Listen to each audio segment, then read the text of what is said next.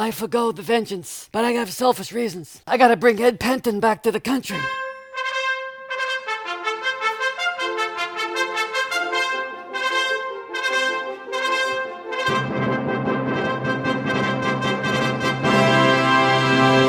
Today is Thursday, March thirty-first, twenty twenty-two. Time for episode one seventy-one of the Barnhart Podcast. And while I am doing the opening of the podcast, I figured, given the cast of characters and the pre-show banter, I'm just going to light the fuse and run. So uh, I'll yeah. I'll take I'll hand it over to Mark and Doctor Mazza and Ann. All right, thanks, Super Nerd. Uh, Doctor Mazza, Mark, how are you guys doing? Doing well, thank you. I'm hanging in there. Hanging in there. All right. All right. Um, there was some there was some pre-show banter, and um, Doctor Mazza and I especially were trying to figure out the cast of characters for this episode. And we kind of settled on the fact that since Mark is bald, that he's Jada Pinkett Smith. And then Doctor Mazza would have to be Will, because he's kind of the star of the show, and that would make me Chris Rock. But then it all fell apart because Doctor Mazza said that he's unwilling to hit a woman. So it's just... Can't do it, Sal. Can't, can't, can't do it, Sally. Can't do it. So there's... Oh, so so much to talk about, but we're going to kind of try to stay away from, I, I guess we'll try to stay away from the the Academy Awards, such as they were, and all of that nonsense. So we've got some debriefing to do. Doctor Mazza, you've been you've been making the rounds and making us all proud. Um, we've got quite a lot to talk about on the on the front of um, you know, Benedict as Pope and and progress that's being made and so on and so forth. We've got a, we've got a little bit of a list. Mark, what what do you got for us? First up, on the Feast of the Annunciation, false optimism, false consecration. Mm, indeed. I'm pretty sure the Pope needs to do it.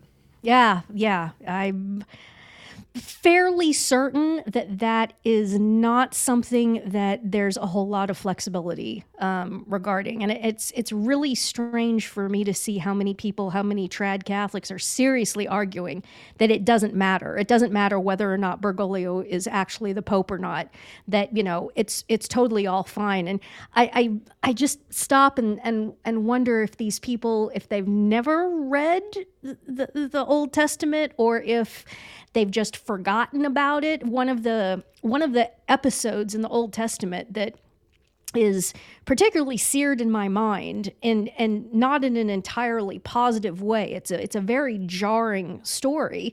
Is um, the incident where they're hauling the Ark of the of the Covenant around on an ox cart, and the oxen stumble and slip, and I think it's two brothers just instinctively reach out because, you know, the oxen have slipped, and the the the uh, the ox cart with the with the Ark of the Covenant on it is kind of going akimbo, and they just instinctively reach out to try to keep the Ark from falling, and they touch it, and God strikes them dead. And, you know, that's one of those incidents in the Old Testament that kind of makes you, ooh, yikes, you know. Um, and all of these people who are running around, you know, trad Catholics arguing that, that you know, it, it just doesn't matter. It doesn't matter what the form is. It doesn't matter what the rubrics are. It doesn't matter how it was done. It doesn't matter if Bergoglio is the Pope or not. Just shut up, stupid. It's done. Fantastic. And I find it, I find it, frankly, kind of disturbing, because this is exactly the argumentation that's made about all of the liturgical abominations that go on in the Novus Ordo. Doctor Mazza, where are you on this?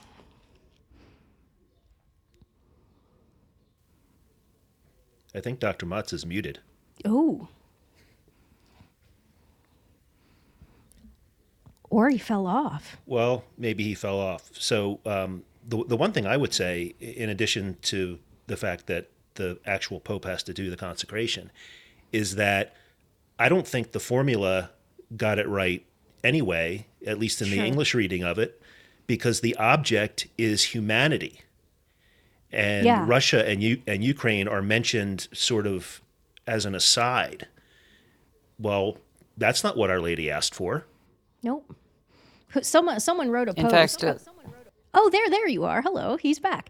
Um, it was, it was Father, it was Father Nix, was it not? Father Nix who wrote a post. It just said it's, it's, it's nine words, you guys. It's nine words. Just do the nine words.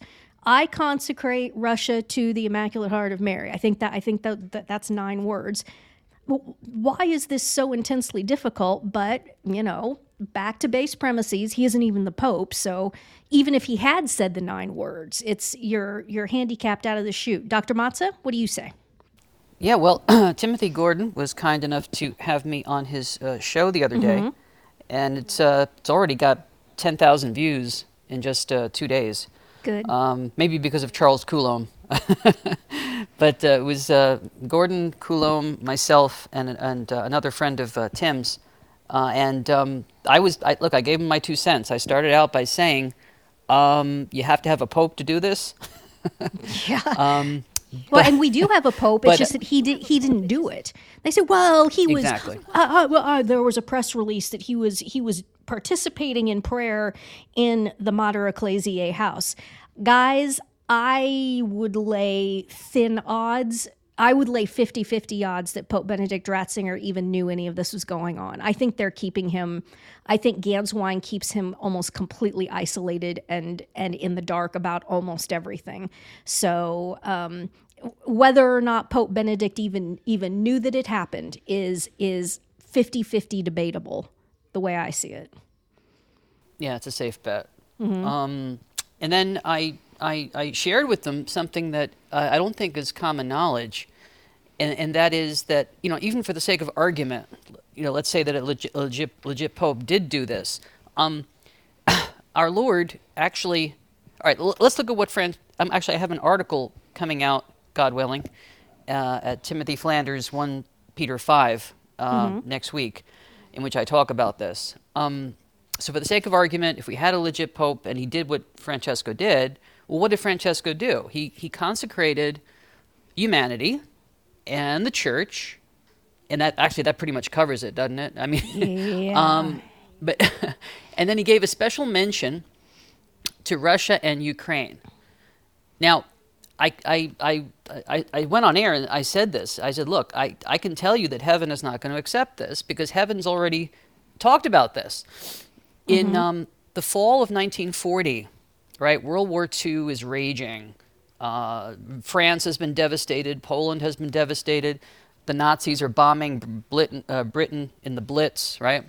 Mm-hmm. Um, and Sister Lucia's superiors come to her, and they're like, look, um, Pope Pius the twelfth is not responding to our requests for the consecration of Russia.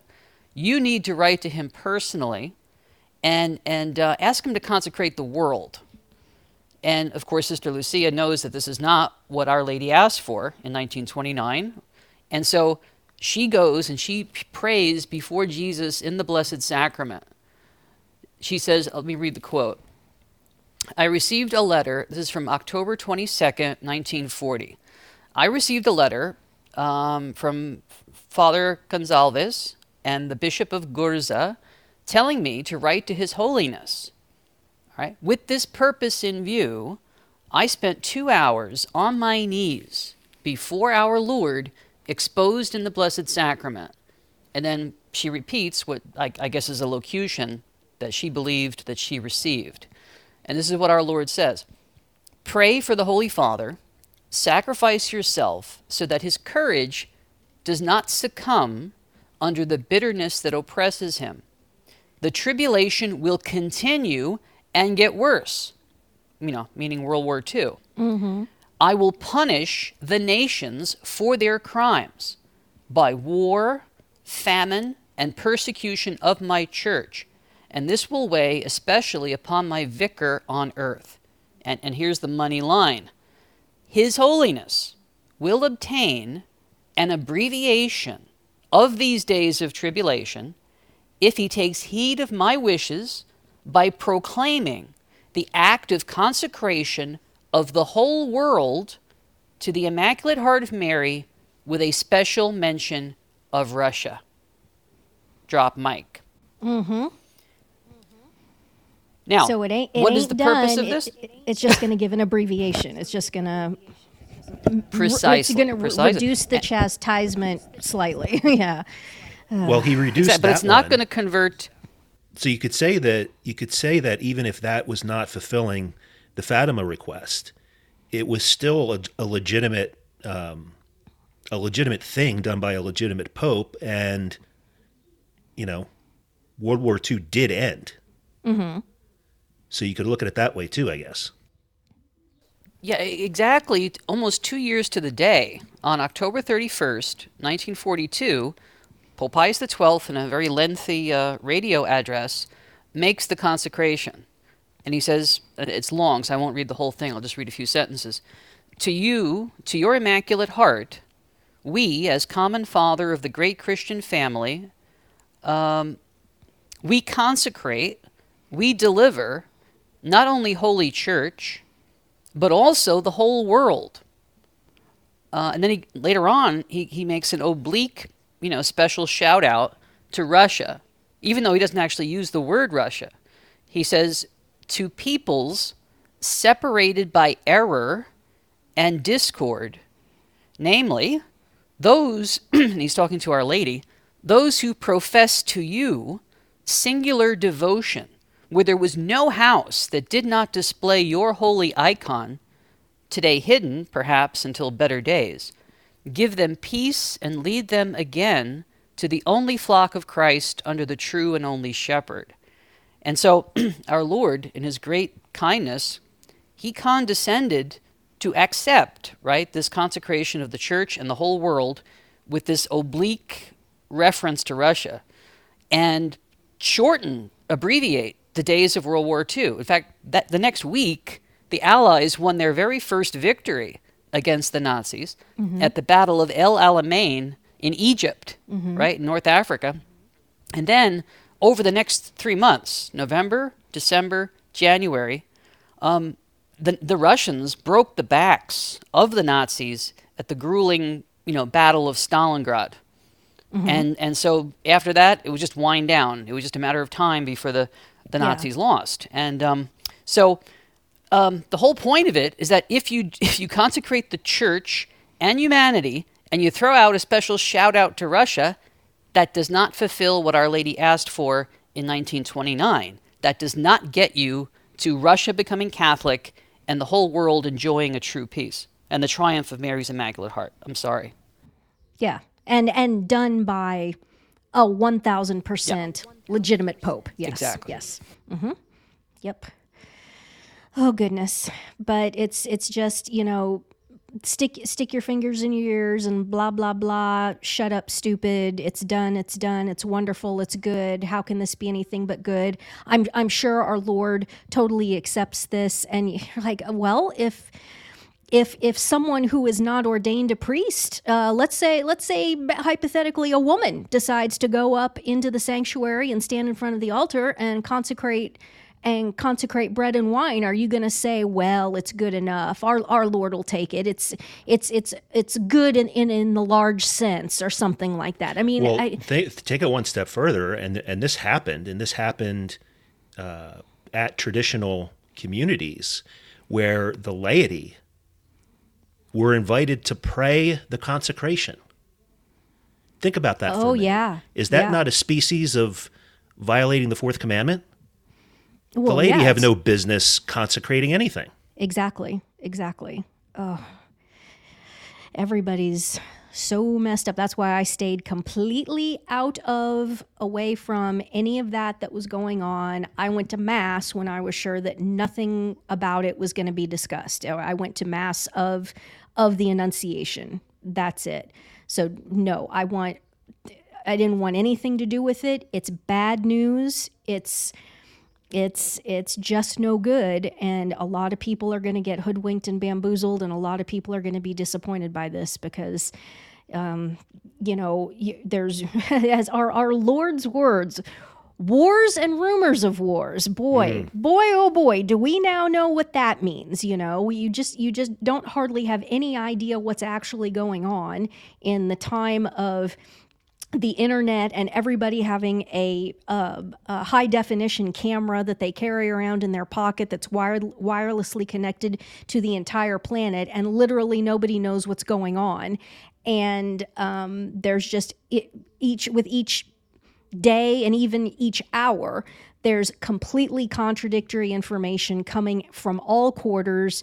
You know, what what's the latest that we're hearing today? That Russia is in talks with China, and Russia, Russia is demanding that Europe pay for all of their natural gas now in rubles.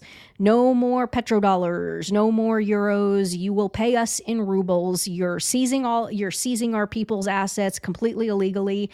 Fine. If if you want the gas, you will pay us in rubles. And the and, E U is crying, wah, wah, wah, that's not fair. You can't do that. That's illegal.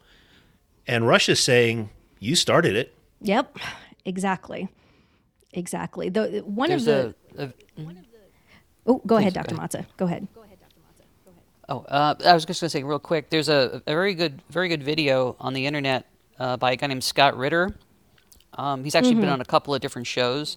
Uh, he's a former U N weapons inspector, and I think he's a former, is it Navy officer or Marine? And um, he actually had his fifteen minutes of fame uh, back when you know Bush wanted to go into Iraq for because of the weapons of mm-hmm. mass destruction, mm-hmm. uh, and he was against that. Um, he he gives a very balanced uh, perspective from a military perspective and from a political perspective, what's going on with Ukraine and Russia, and how you know NATO and was basically building this up over the years, and uh, you know we're we're finally kind of getting our comeuppance here. Well, yeah, for sure. I mean, we've we've surrounded Putin and squeezed closer and closer and closer. Um, he's actually been restrained, I would say. Yeah, it's it's in, a reverse in, in Cuban his, Missile Crisis. Own, right, yeah. right, mm-hmm. right, exactly. And what p- people don't know about, and I alluded to this in another article I, I did over at First Peter five, is that um, if you look up, you, you can do it. You know, go, do an online search. You'll find this. Uh, back in March of last year, right? So March twenty twenty-one, Zelensky is out there proclaiming that they've now worked out a strategy for taking Crimea back from mm-hmm. the Russians that occupied it back in twenty fourteen. Mm-hmm. And the United States is all on board with it, and the E U is all on board with it. And does anybody know that little factoid? I what, mean, that, that that's that like we, a declaration of war. We yeah, love democracy war, yeah. until we don't, because yeah. the Crimeans themselves voted to be with Russia. Yeah. Yeah, it, yep. uh, the, overwhelmingly, like like ninety percent of, of the people in Crimea voted to become part of Russia. I mean, f- traditionally for centuries it was. It, it was, um, I think it was Nikita Khrushchev, you know, back when it was all just the Soviet Union, decided to administratively give that area to Ukraine. But it didn't really matter back then because it was all, you know, one big Soviet Union, right? Mm-hmm. But um, the the point being that people say, well, oh, well, the Russian troops had already occupied the peninsula, so you can't trust the uh, the uh, plebiscite. And uh, in answer to that, in my article, I say, well, look, uh, what's the Gallup, I think, was the polling agency, went in there and did a poll, and even like eighty-five percent of the ethnic Ukrainians in Crimea agreed that it was a fair election, that it was a fair referendum. Mm-hmm. Yep, so if we absolutely. believe in like self-determination, all right, so if they, if they want to be part of Russia, let them be part of Russia. You know, I mean, if, if Texas wants to secede from the Union, I'm not going to start a protest movement against it. Oh, well, I mean, there's people screaming and yelling now about this is the, this is the absolutely most impossible thing that that anyone could even think about, talk about, bring up. And I, I just wonder, and, and I'm talking about in the United States, and I just wonder how in the world these people are reconciling this to the Declaration of Independence. How, that's how the entire thing started. And they're saying that it is absolutely, positively impossible for anyone to even think about detaching themselves from an extant, from an extant government or, or an extant situation.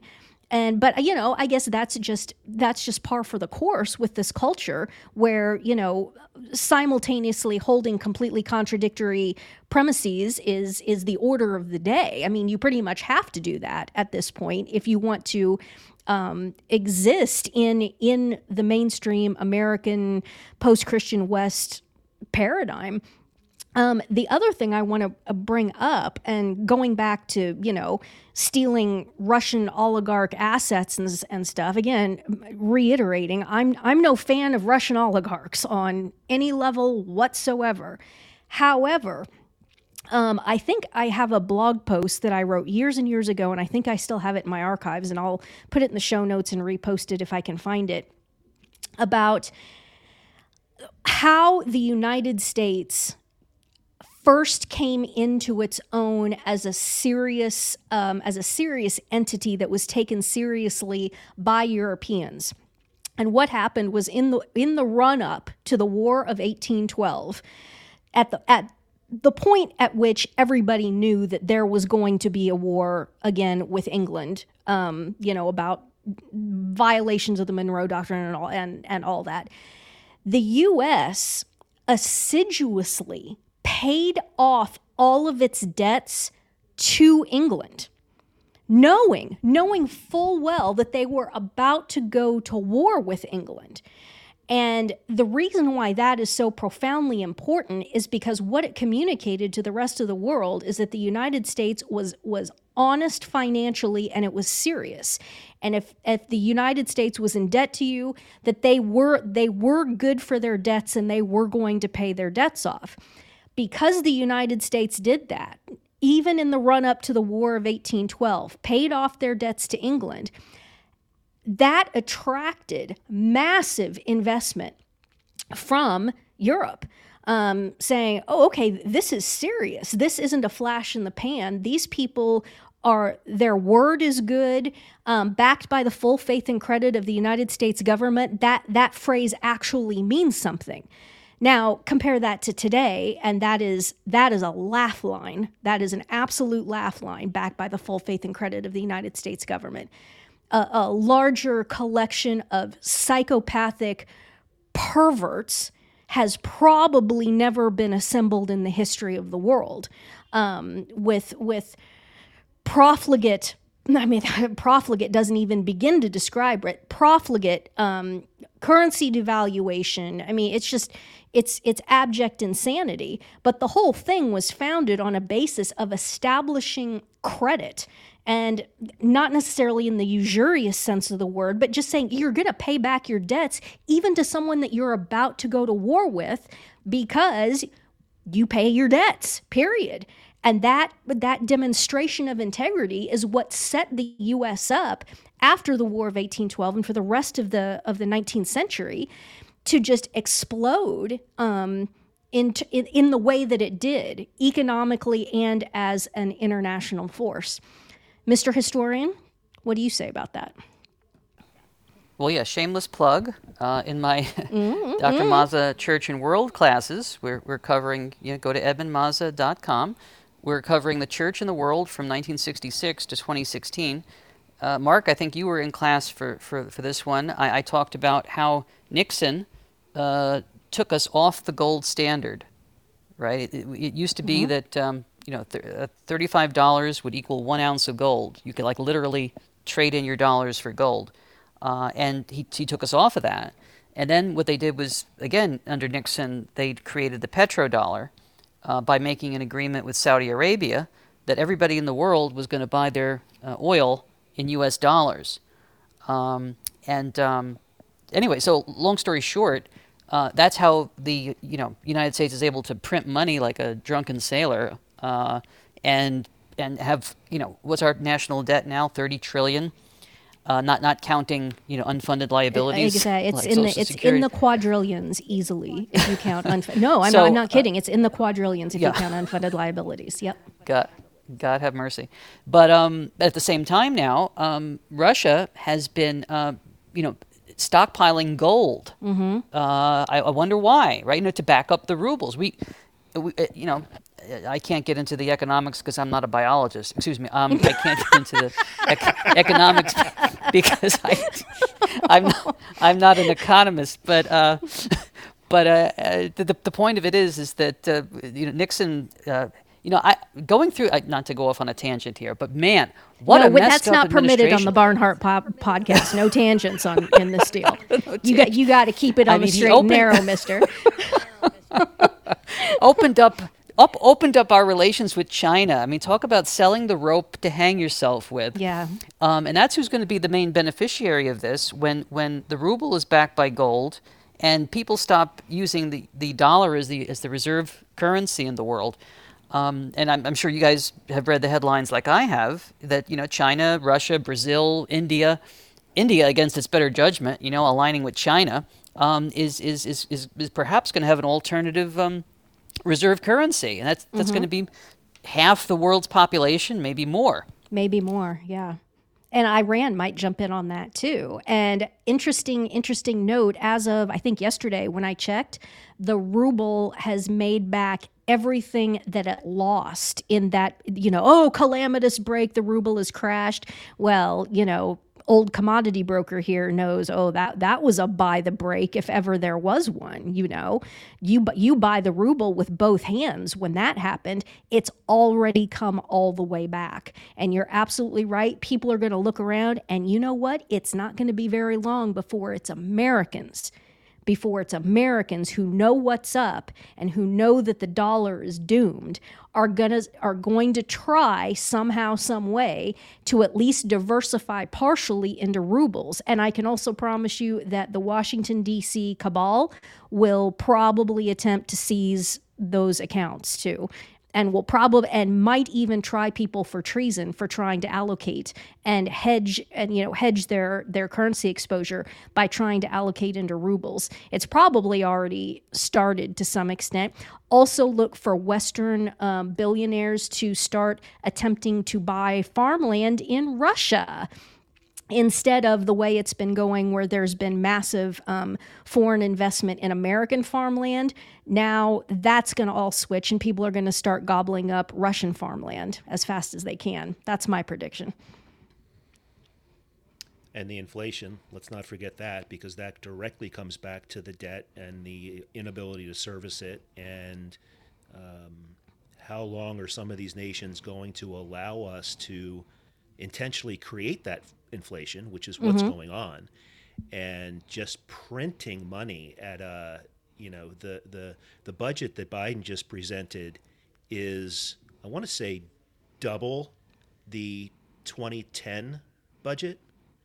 Yeah. Um, to, to say nothing of the unfunded liabilities, as, as you brought up, Ann. I mean, it's just uh, uh, the Medicare, Medicaid, Social Security, you name it. It's it can it's, never be paid. It, never. In, in a certain in a certain way, it's actually the inversion of eighteen twelve, because mm-hmm. it's a situation that almost has no other solution except war. Yeah, yeah, if yeah. You think about it. Yep. You can't you can't inflate your way out of it because you you just destroy everything. The only way that you settle this now is, and I've been saying this for fifteen years, is by reallocation of landmass. And I remember fifteen years ago having a conversation with a friend of mine at the time and saying this this has to be settled by landmass reallocation, and before this is over there will be Red Chinese People's Liberation Army boots on the ground in North America, because that's the only way that this any of this can be paid off. And the person looked at me like I was categorically insane, and the the the association didn't last too much longer beyond that, because it was clear that they didn't want to have anything to do with, you know, people who think that that anything like that could ever possibly happen. And like, well, how, how could my my perspective is, how could you think it wouldn't? I mean, how how can you look at this situation? And remember, this is fifteen years ago, and it was already so just gobsmackingly obvious that you were just, that we were going one hundred twenty miles an hour towards a reinforced concrete wall.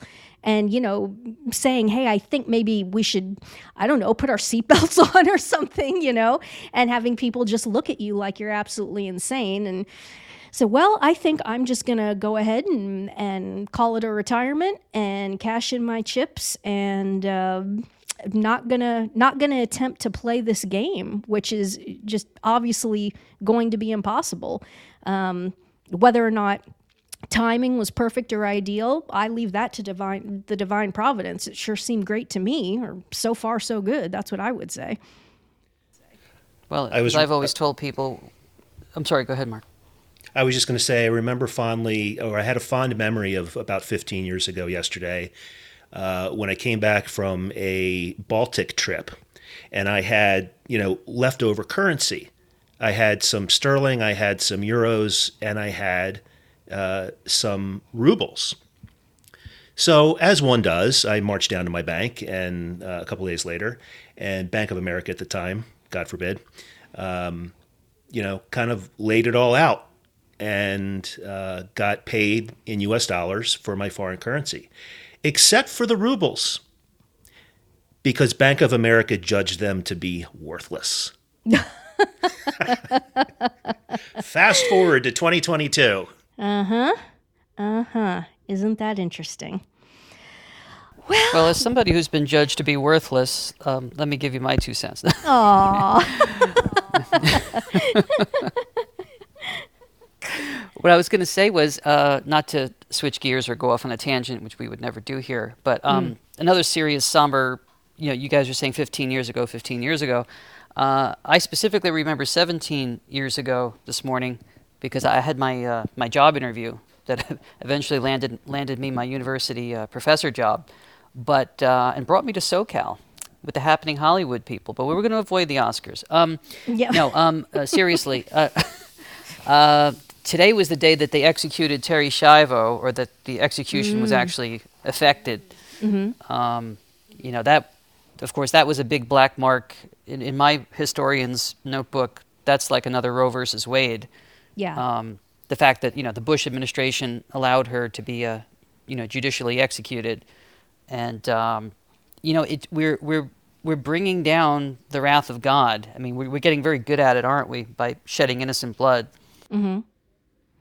This is this is another thing that I find interesting about uh, certainly what you would call conservative Novus Ordo Catholics, and also to some extent trad Catholics, is when you start even even very gently touching that that rail of talking to people about the fact that, you know, look, look at what the United States has done, and how don't you think that maybe we've got this coming? I mean, it, it, it, it's n- absolutely no way. And then, you know, Lee Greenwood music starts flaring up, and, you know, God shed his grace on thee, et cetera, et cetera, et cetera. God bless the U S A. And like, you know, you, you've got to wake up. I mean, do you, do you believe the, the, the Holy Scriptures? Do you believe the words of our Lord that if if people, if nations engage in certain activities, that God's wrath is going to be poured out upon the nation in toto, and that the good and the bad together will suffer the earthly temporal consequences of God's wrath for things like, oh, I don't know, the cult sacrifice of children and um, sodomy, the ratification of sodomy. I mean, it's um, the, the, the, the fact that people just have a complete Uh, mind block against the notion that God could ever possibly, possibly, possibly punish America for any of the massive crimes that we have that we have committed and continue to commit and are actually mashing the throttle on. Um, nothing, nothing's getting better in terms of even after, you know, the the the corona scam, going going through that. It's just mashing the throttle. It's, it's you know, there are now kindergarten teachers, um, male sodomite kindergarten teachers, publicly lamenting the fact that they may not talk about their their sodomitical activities with kindergartners. I mean, pass, passing laws and people protesting against laws that prevent school teachers from from discussing sodomy and propagandizing children as young as three years old. I mean, what what do, what do you imagine? What do you imagine we deserve? And there are a lot of people who are just like, no, it's it's Lee Greenwood, one thousand percent. This is the greatest nation on earth. da da da da da. No, no, it isn't. It it isn't at all. In fact, at this point, it's one of the worst. And within the church, uh, I don't, and I don't mean to direct this at anybody in particular or any organization in particular, but uh, all this, you know, optimism and all this, well, you know, if the consecration doesn't work this time, you know, we'll we'll get them next year. There is no next year. There is no next year. uh, you know, a tribute to my my uh, my uh, my father. Uh, not my father. He was a Yankee fan, but my mother was a Brooklyn Dodger fan. You know, they mm. always used to say, "We'll get them next year." Uh, well, but, it, um, it, it also it harkens to American American um, electoral politics, like you know, congressional elections and so forth. See, guys, if we just had one or two more Senate seats, none of this would be happening. Of course, it would be. Of course, it would be happening, because that one or two would peel off. Um, you know, they'll they'll as many will always peel off as are needed to get whatever horrible, evil monstrosity through, and then the rest of them will will vote so that they can fundraise. You know, I mean, it's it it's that's what's happening with. Uh, You know, Katangi, I'm not a biologist, whatever her name is.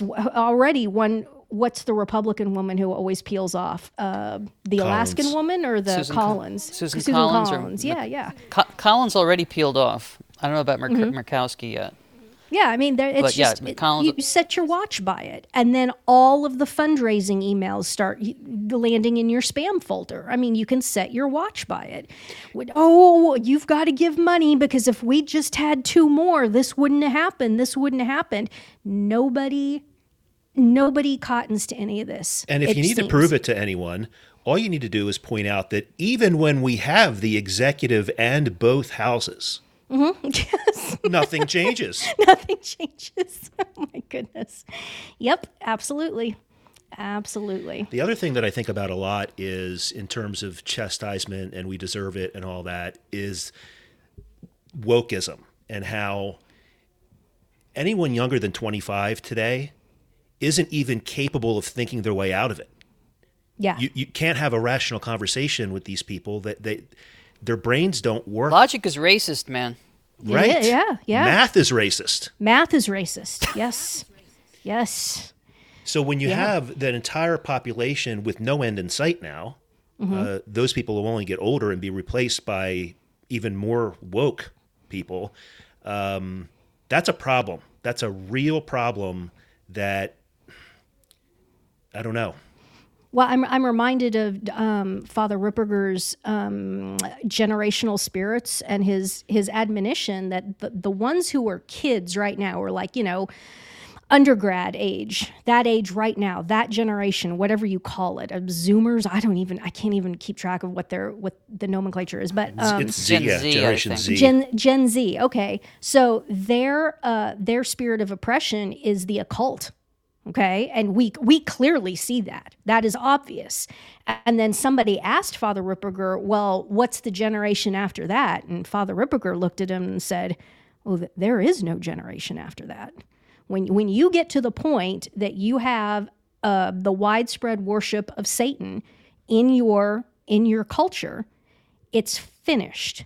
It will be destroyed, and it will be replaced by something else. And that's... That's what I see happening right now, because I see no indication that the brakes are being put on anything at all whatsoever. In fact, it's getting worse when you've got trad Catholics saying, well, it doesn't even matter if he's the Pope or not. I'm sure Jesus will accept it because we all have, you know, fee wings or whatever. And it's okay. Stay confessed, my friends. Stay confessed. I was just going to say the creed right now uh, among the Gen Z, it's you do you. Which is just yeah. another way of saying, do what thou wilt, wilt shall be the whole of the law. Shall be the whole of the law. Yep, yep, yep. Doctor Matza, what were you going to say? Oh, I, I was going to say that uh, you posted something um, that was on Gloria T V, or it was on some other thing as well. Uh, Father Gruner and Father Kramer on a panel mm-hmm. from mm-hmm. twenty twelve, uh, just to tie this in, you know, this idea of there is no next generation, perhaps. Yeah. Uh, or at least one, uh, no generation that lives under a free uh, system. It won't um, be Americans. It won't be Americans. Yeah, exactly. Yeah, yeah. exactly.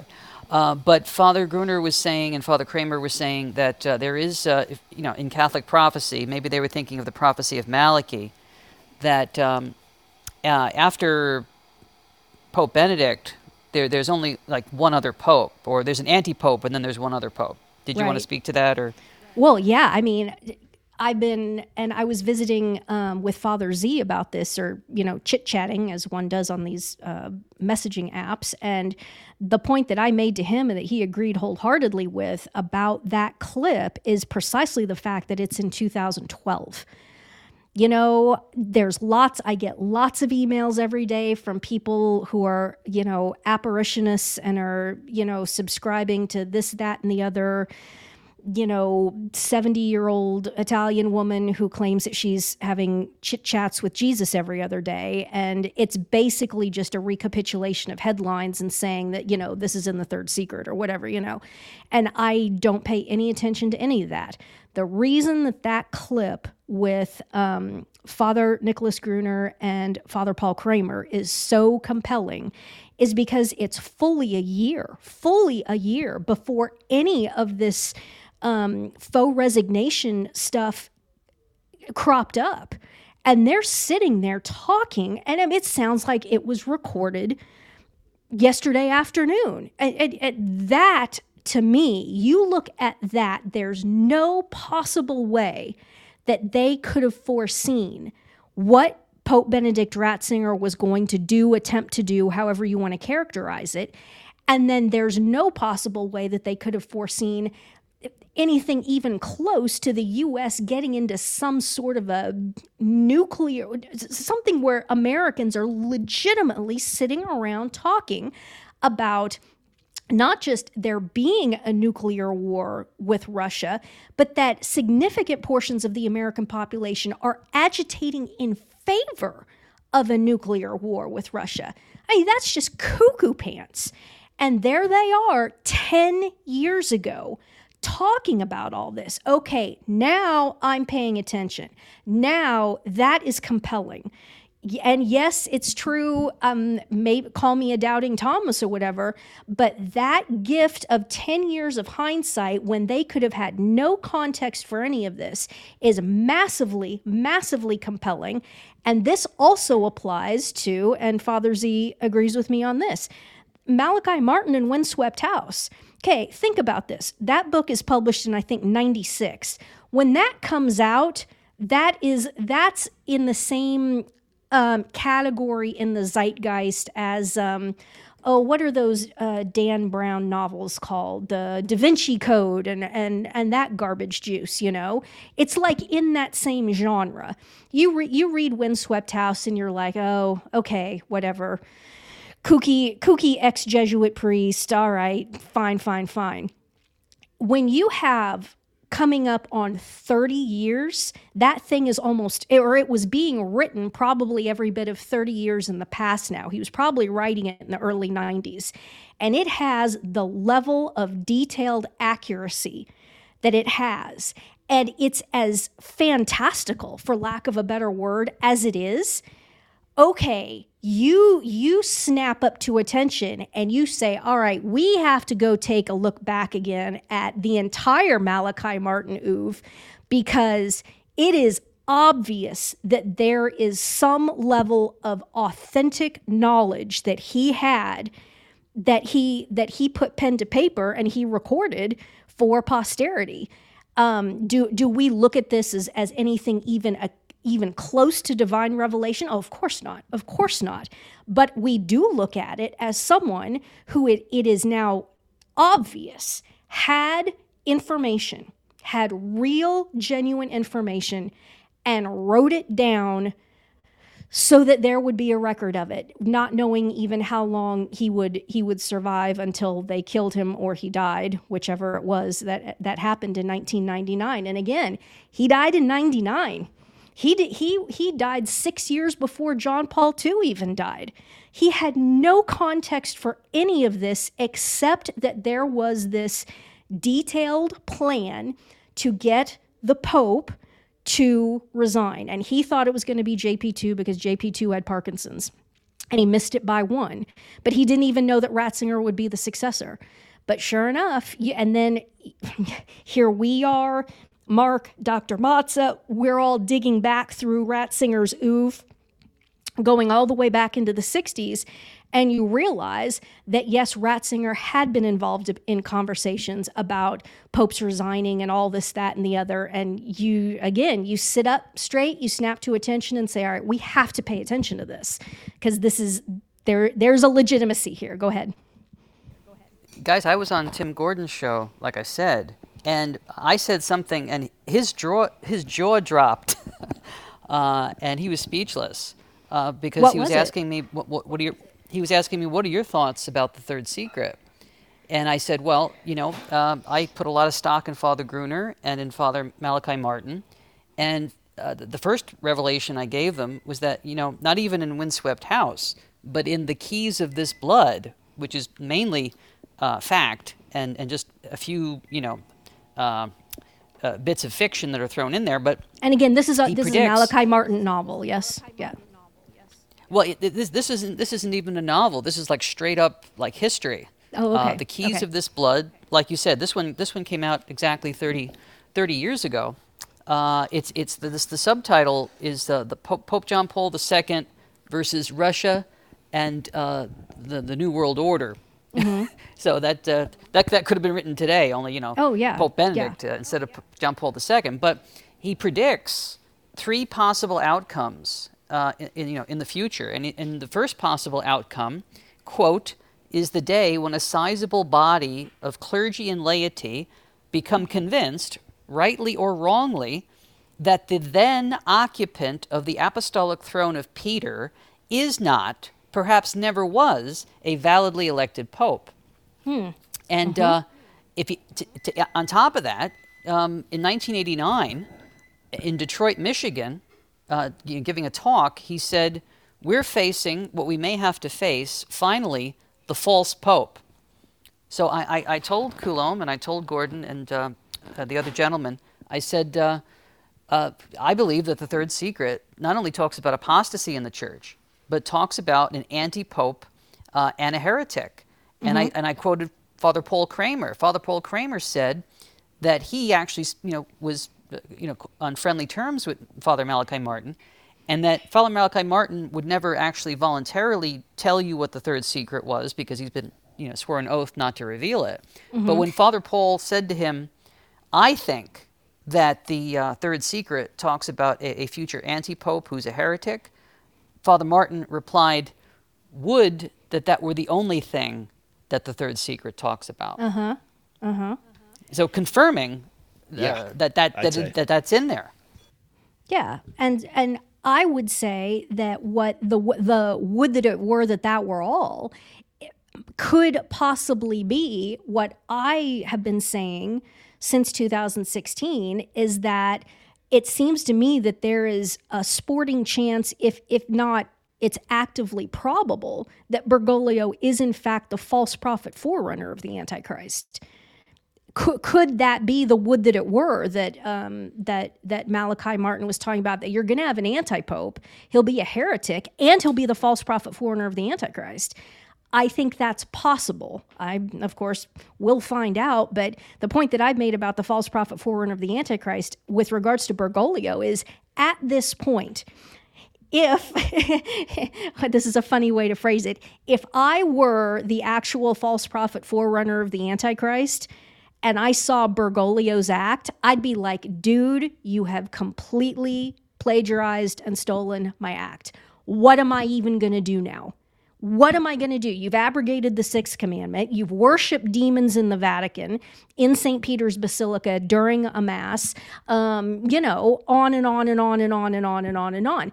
What, what literally, what is left for the false prophet forerunner of the Antichrist to do such that the world would turn, look, point, and say, oh my goodness, I think that dude is the false prophet forerunner of the Antichrist that Bergoglio hasn't done? I mean, what, what the only thing I could maybe think of is like Bergoglio officiating at a sodomite wedding, or... Um... Well, it's worse than that, because only a reputed pope can attempt to touch doctrine. Right. So he's not just a private heretic. He's not just right. a demon worshiper. He's not just a public heretic. He's inserted grave heresy into the magisterium. I mean, he hasn't, if you know what I mean. Right, but, right. But he has. As yeah. in his person, he has. Now, that will all eventually be expunged. But yes. we have grave heresy being taught as authentic official magisterium of the Catholic Church, which is right. impossible. And I suppose I suppose the answer to my question is that the ultimate thing that, I mean, if he does, if he, if Bergoglio does this, there's just... I mean, at that point, it's going to be like ninety-nine percent certainty that he's the false prophet, forerunner of the Antichrist. And that is if he if he changes the words of consecration in the Mass such that the Mass is um, is made invalid. I mean, seriously. And there's going to be people... I. the, the the the the chattering class will be saying, well, this has all happened before, you know. um, Go ahead, Doctor Mazza. Yeah, you're ahead, you, you're so on target here. Uh, Father Kramer, actually, I want to recommend this video. We'll put it in the show notes. Yeah. Uh, Father Kramer went on, it's on Rumble, on the Glazov gang. Uh, oh, yeah. He's mm-hmm. interviewed by a guy named, he's interviewed by a guy named Glazov. And um, it's actually a great interview. Uh, Father Kramer goes into detail on what he, he thinks that that's in the third secret, that mm-hmm. they are going to do away with the Mass by changing the words of the consecration and then depriving mm-hmm. us liter- literally uh, of the Eucharist, you know, fulfilling the prophecy of Daniel. Uh, yep. And um, yep. uh, so I highly recommend uh, that uh, that video. And just to get back, so we'll, we'll post that. I almost posted that actually on the blog, but um, getting back to the original video that you were uh, I think, Doctor, you brought it up, where you've got Father Gruner and Father Kramer in twenty twelve. And just so everybody understands how out of the blue the Benedict faux resignation was, the, the, the video we're talking about here was during the time after Pope Benedict had announced a Jubilee year of faith, mm-hmm. but be, but before it had begun. And, but it had begun... Uh, when Benedict read out his faux resignation. So yeah. he literally, the two points I want to make. First, he resigned during a Jubilee year that he called. Something's not right about that. Yeah. Something is is is is fishy. The second thing I want to point out is, uh, well, I'm just reiterating it really, but in this video, as you will, will watch, um, they're calling out the fact that, or I don't want to say fact. They're calling out that Benedict is the last, or the the Pope after Benedict will be an anti-Pope.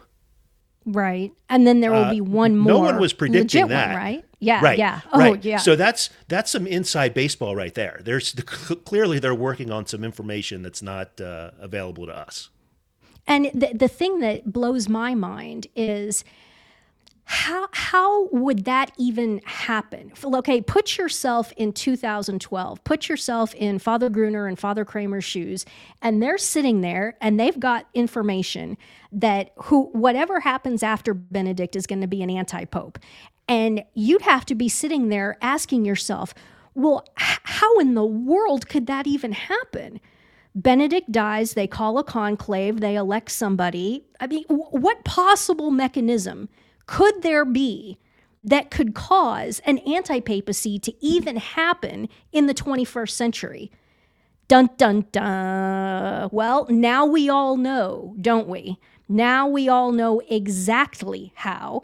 And you realize in retrospect that they've been talking about it for a while. In fact, so. if we had seen that video in real time, we would have probably called them out. Like, that's a very suspicious yeah. thing to be yeah. saying. What are you talking yeah. about? Yeah, what are you talking about? Uh, I, and I mean, we're all living through this, and you crazy conspiracy theorist, and you know, uh, it's it's not conspiracy theorizing; it's conspiracy documentation, basically. You know, so. Uh, and, but and, and then Benedict himself confirms uh, in his Seawold interview, right, in the, the twenty seventeen book, right, by Last Testament, in his own mm-hmm. words, where Peter Seawold interviews Pope Benedict. Um, there's a, I'll read the line to you. It, it's, it kind of confirms what Father Kramer and Father Gruner were talking about. And I think Father Kramer even brings this up in, in the Glazov interview. Um, this is what Benedict, this is what Sewall says to Benedict. Now we come to that decision, which in itself already makes your pontificate seem historic. Your resignation was the first time a genuinely ruling pontiff had stood down from his office.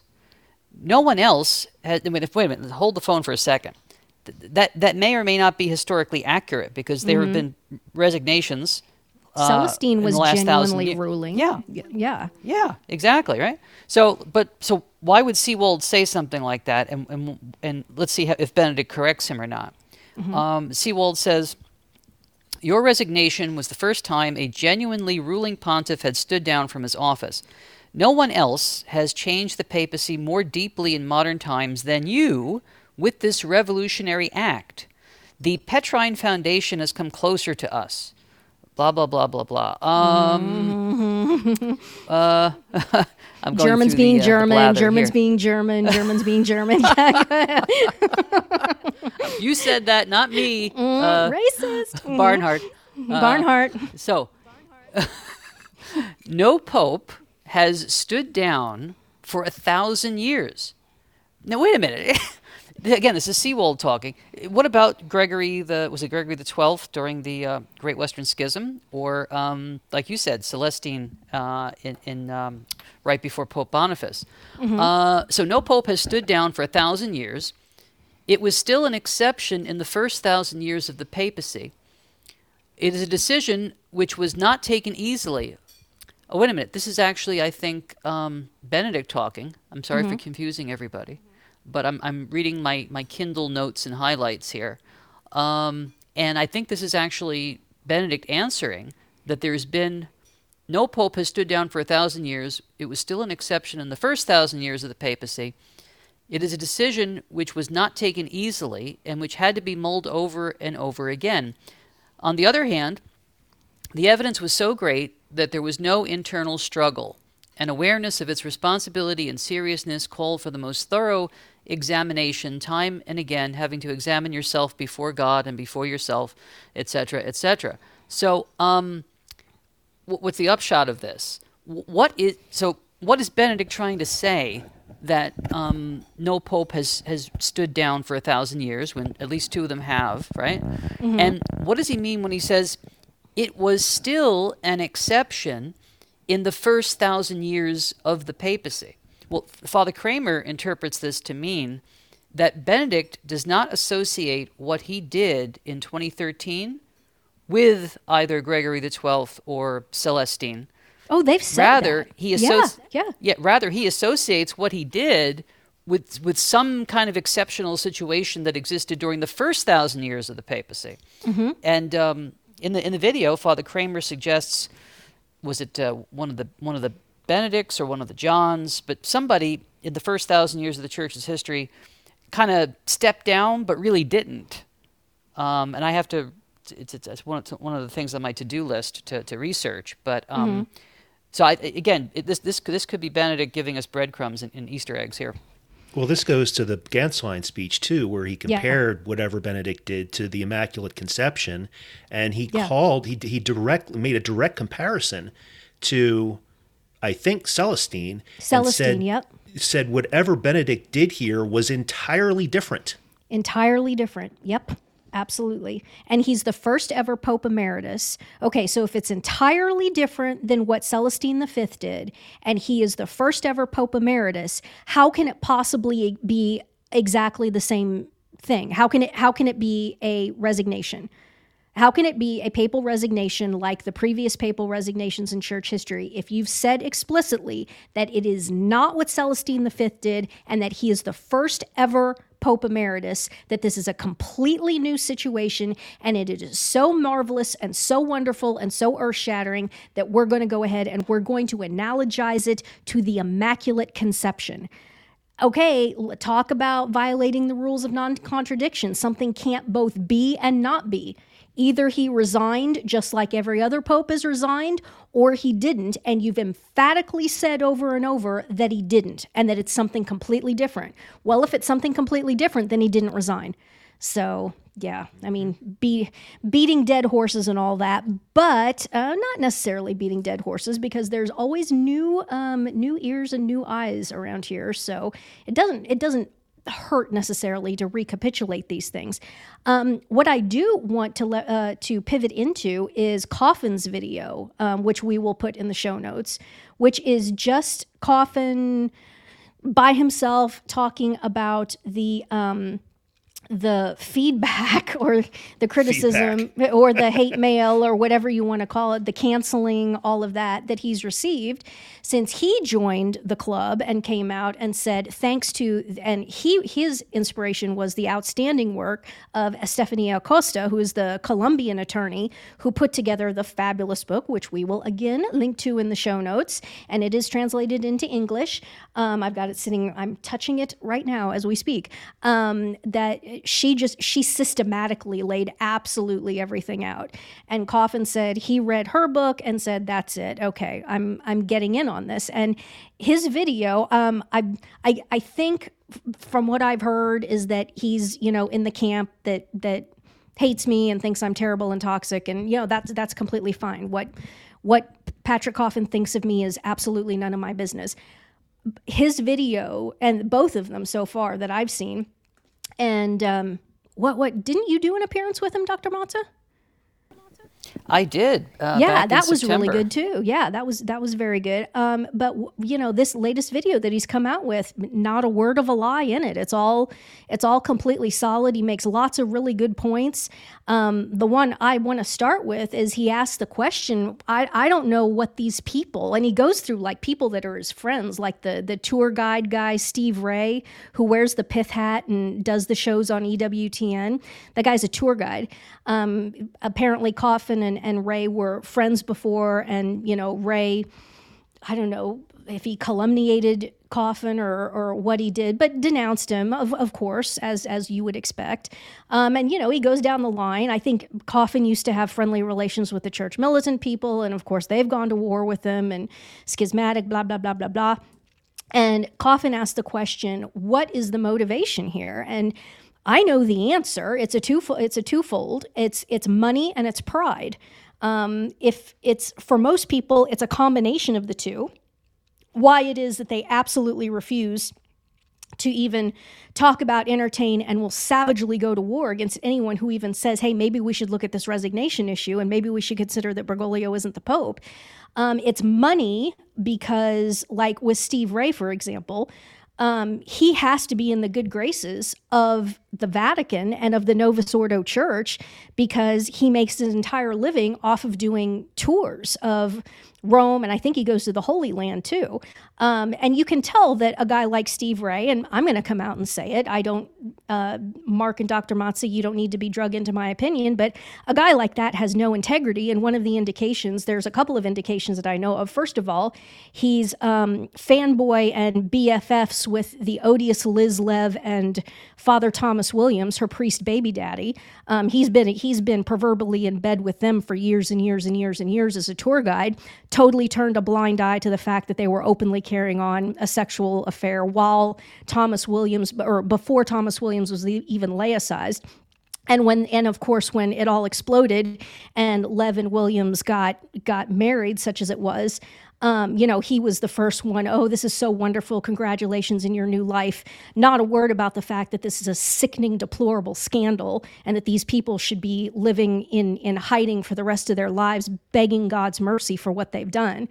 Um, no, no, no. Oh, best friends. And in order for Steve Ray to do all of his tours, including the Vatican and including the Holy Land, um, Steve Ray has, by definition, this is this is a fact, Steve Ray has been injected all three times, maybe four by now. And Steve Ray puts on the Masonic burqa everywhere he goes. He forces all of his clients who go on his tours to be injected with the satanic death injection. Um, one hundred percent all in on board with that. Okay, you, that's uh, that's all I need to know. This man has no integrity. This man has no personal integrity. Steve Ray, you have no integrity. Um, so money. These people need to be in the good graces of the institutional church in order to keep their jobs, in order to keep their career tracks. Even someone like Peter Kwasniewski, has to be seen to be in the good graces of the Vatican and the institutional church to get even even freelance work, even tangential editing gigs for, for, for publishing houses and things like that. If you come out and say, I don't believe that Bergoglio is the Pope, you are completely and totally disqualified from working in any way, first, second, or third degree removed from the institutional church. The second is pride, obviously. It's been nine years now, and these people have missed this. I missed it for, what would it be, three. I missed it for three years um, because it happened in two thousand thirteen, and my public statement was in early June of sixteen. So I missed it for three. Um, these people have now missed it for nine, with people like me jumping up and down, screaming, yelling, making videos, putting all this information out. Then then Mark joined, then Doctor Matza joined, then Father Nix and all kinds of other people come in. Go ahead. Uh, and I'm, I just want to say, I want to just get this off my chest here. Uh, I'm not going to say anything bad about Steve Ray because I don't want to end up like Chris Rock. I mean...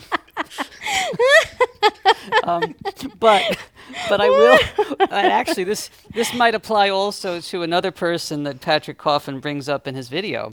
Patrick Coffin challenges Michael Voris mm-hmm. to a debate, mm-hmm. and he says, let's do this mano y mano, right? None of this like wing, wingman uh, tag team right, thing, right, right? Like yeah. he wanted to do with with Taylor, when he called out Taylor Marshall and And he did the uh, the February eighteenth, uh, you know, yelling at the camera about uh, all these terrible people that are leading souls to hell because the, they, they have these theories that the, the Benedict might still be the Pope.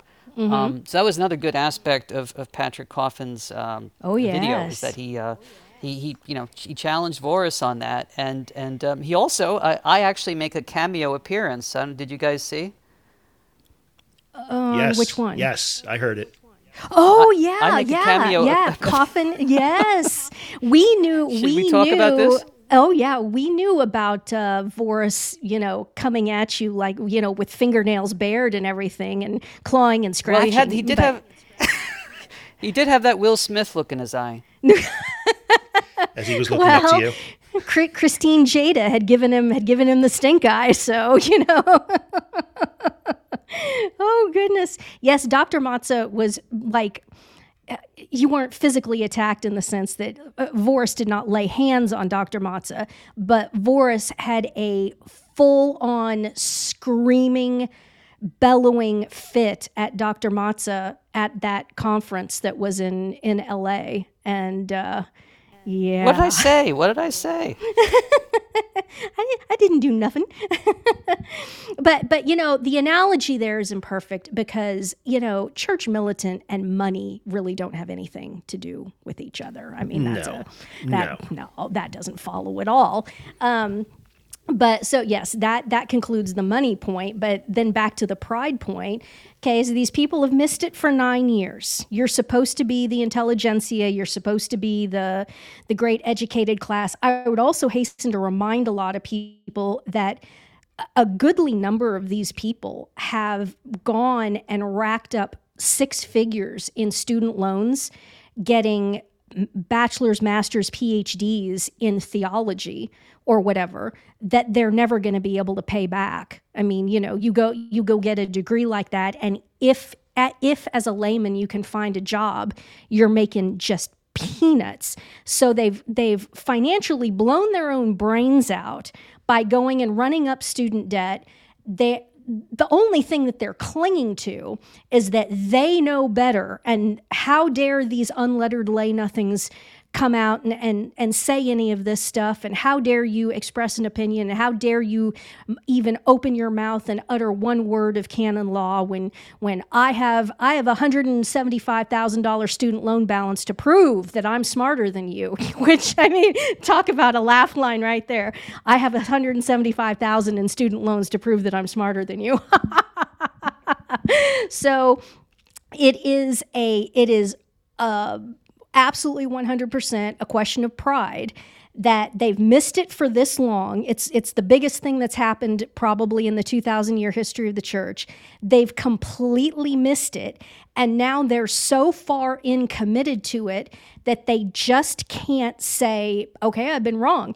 This is where Coffin, again, deserves praise, because Coffin has said, okay, yeah, I was mistaken up until now. It looks like that this is in fact the case, and he deserves he deserves to be uh, to be congratulated for that, because yeah, it, it is a big deal to come out and say, yeah, I, I've I've been wrong for years about something, and and now now I'm gonna do my best to rectify that and get squared away with the truth.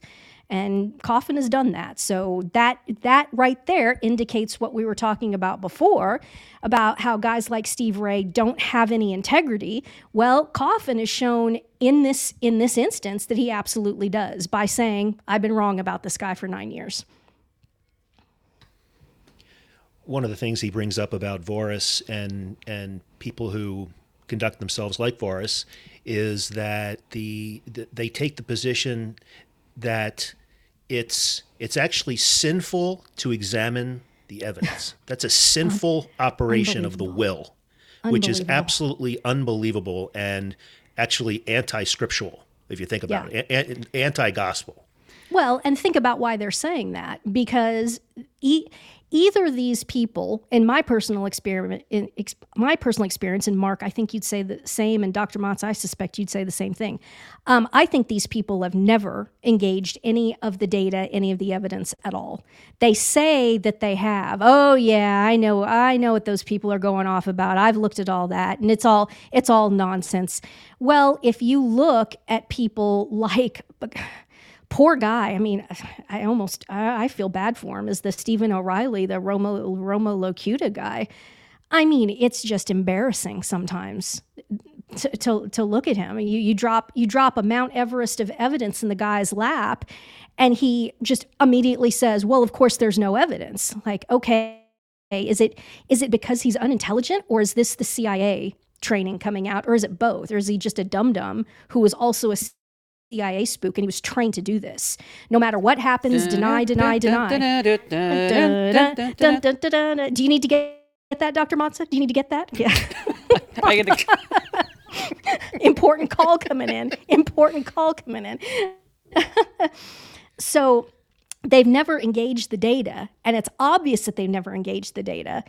And I think, you know, they're embarrassed about that, and they're telling people, don't you even dare look at any of this data, because deep down I think they know that if people do look at it, it's it's so compelling and it's so voluminous that more and more people, if they just stop and read the February twenty-seventh um, allegedly final final audience, and if you read the Ganswein speech and you read Non Solum Propter and you read canon law, that just that, and then all the other stuff that we found, all of the other evidence, all of the other ex post facto stuff, like Pope Benedict continuing to dress in white, live in the Vatican, give my apostolic blessing, which is something only the Pope can do. Um, I mean, all of the ex post facto stuff after two thousand thirteen, I think these people deep down know that if people start actually looking at this, they're going to say, you know what, these people are right, and, and Bergoglio isn't the Pope. And they're just terrified of losing face, losing face, and, as I started with, losing income. So that's that's it. What Voris said, uh, you know, to me, and he's also said this publicly, I believe, if I'm not mistaken, is that he, he quotes canon law. He quotes the canon that says, uh, you know, that the, the the Holy See, the first see, is judged by no one. And, and the response and to that is? To say that, uh, Does, missing, I, if, if, if I, my fantasy, my fantasy is if some if, if I were in a forum and someone were to, were to bring that up, my response would be, with all of the dripping, dripping sarcasm that I could muster, Surely, surely you must know and understand that that refers to canonical trials. That the first see is judged by no one in the context of a canonical trial. You you certainly, certainly cannot believe that the Pope can do do or say absolutely anything, and no one may make any moral or doctrinal judgment on what he has said or done in any way. Surely, surely you must understand that, because you, of course, have a master's degree. Uh, you, you, you, of course, have a P H D, do you not? I mean, you, you are, of course, a canon lawyer, are you not? You must understand that, right? Dripping sarcasm, dripping yeah. sarcasm. No? And don't ever call me Shirley. Um, I... What, let me get first. First off, let me say that. Okay. And secondly, and poor secondly, Doctor Matza d- does these shows, and it's just he's got these pop culture references, and you guys don't understand the pain that he's in when there's one just you know that low hanging pop culture reference fruit there, and he just he's just waiting, he's just waiting to grab it. So he's got that going you for him, which well. is nice. Yep. we we need to. Do, all right, so I got to get a hold of myself before I completely lose it. Um, what was my thought again? oh, oh yes, canon law. Uh, canon law. Like, of course, surely. so. Um, You're absolutely no. In all seriousness, Anne, you're absolutely correct. It canon law is referring to no one may juridically judge, canonically judge the Pope, because he there is no Supreme Court. Uh, the Pope is the highest, you know, uh, court of appeal within the Church. But and let me quote um, Archbishop Vigano. Okay, this was from his open letter to confused priests, and this was from January thirty-first. Of last year, so twenty twenty-one. And uh, I don't know if every, uh, this is something that I think a lot of people um, overlooked, because this is what he, he says. He says, um, now that I've built this up, I have to find the exact quote here, da, da, which is terrible. Dun, dun, da, da, da, da, da, da. Well, you know, and it's it's it's the difference. That's the it's the Emeritus and then the um, no Emeritus. Okay, okay. This this is what uh, Vigano says. We can, nevertheless, recognize a pope as a heretic. Shall I repeat that? We yeah. can, nevertheless, recognize a pope as a heretic, and as such, refuse, on a case-by-case basis, to show him the obedience to which he would otherwise be entitled. We do not judge him because we do not have the authority to do so, that is juridically. Juridically, but, canonically, yeah. Canonically. But we recognize him for who he is, mm-hmm. waiting for providence to arouse those who can pronounce it definitively and authoritatively. Oh, sigh. Okay, okay, you bring up Vigano. I have to make this point. This is a little bit of a tangent, but it's kind of related. There's a bunch of people now trying to say that Vigano is not writing the stuff that he releases. I can. You mean the abs- Holy Weigel? Yeah, the oh, the Holy Wiggle. Yeah, that's right. The Holy Wiggle is saying that that, that he isn't, um, that Vigano isn't writing, that he's being fed all this by Taylor Marshall or something. Guys, stop, stop, stop. I can absolutely tell you Vigano is writing all of it. And how do I know that? Because only an octogenarian Italian academic will take seven thousand five hundred words to say what could easily, easily be said in seven hundred fifty. And that's, that is the old Italian, if it's not even old, the young ones are taught to do it too still. Um, they are taught to just have incomprehensible levels of verbal diarrhea because they all think that that's really impressive. You know, if I can, if I can drag things out b- to be ten times longer Um, prosaically than they need to be. That is just proving how incredibly brilliant and intelligent I am, when of course we all know that exactly the opposite is true, that brevity is the soul of wit. Hello. Um, but no, Vigano is totally writing all that, and you can tell by the style. That's not Taylor Marshall's style. Taylor Marshall could not write that those those tracks that Vigano writes in that prosaic style if his life depended on it, and nor nor could really anyone else. Could Vigano have been fed like the Trump stuff? And that's that's the entire reason why why I'm not, you know, posting everything that Vigano posts and all that. He with me, and I think, and it was it's with all three of us. Because we, as soon as he released that thing saying that Donald J. Trump was the catechon of Second Thessalonians two, we were all like instantly messaging each other saying, we have got to record immediately because this cannot be left unaddressed, because it was just so spectacularly obtuse. I mean, seriously, the the the, the Supreme Cheeto is not mentioned in, in Holy Scripture. I am... I am quite confident of this. So, um, no, obviously, you're really out on a limb on that one. Yeah, re- really sticking my neck out on that one. Um, you know, obviously, the Pope is is the catechon that's holding that's holding back the arm of wrath, and which is why each each passing day that Bo- Pope Benedict has not been murdered by those people, whether it be by injection or withholding medical care or with a pillow, is just an absolute is is a gift and a miracle, and why we have to keep pushing, pushing, pushing. And even even if Pope Benedict does die, um, and however he does die, we're gonna still keep pushing, pushing, pushing. That's not the that's not the closure of anything. In fact, that's probably gonna be just the beginning. So yeah, that just wanted to mention that about Vigano. Yes, yes, he's writing all that stuff. He totally is. And I dare say that the, the reason why he has not come out and commented on the consecration of Russia, uh, I, I, my own personal opinion is I think that Vigano does not consider Bergoglio to be a, a legit pope.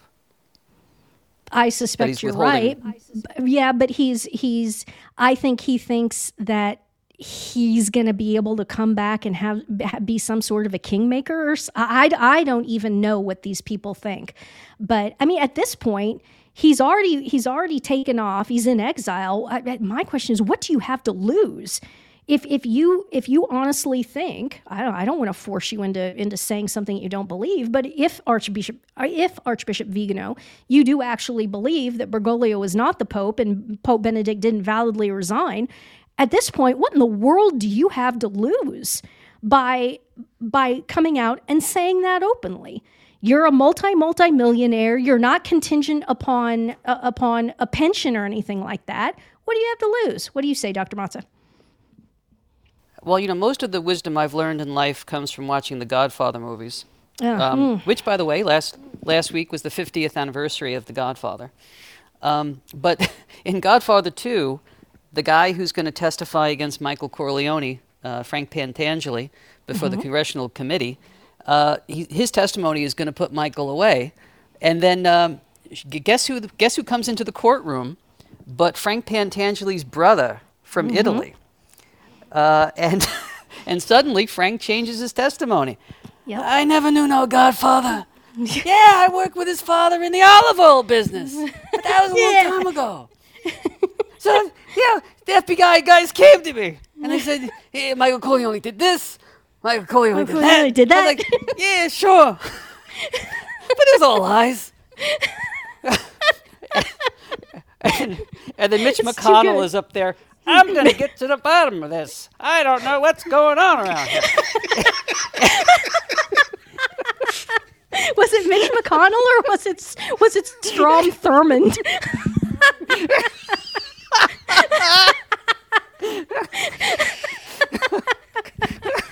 Oh my oh. goodness! Oh, Frankie Five well, Angels. Well, well, exactly. So, I mean, Vigano does have a brother. I can tell you this. I mean, there are people yes, who pay money for this yeah. information, yes, but, but, uh, so. Oh my gosh. What we really need among the trads right now is a meeting of the five families. You know? We're going to get Coffin and Taylor Marshall and Gordon and Voris, and we're going to make a meeting. And I thought we could come together like reasonable men. I forgo the vengeance, but I have selfish reasons. If I got to bring Ed Penton back to the country.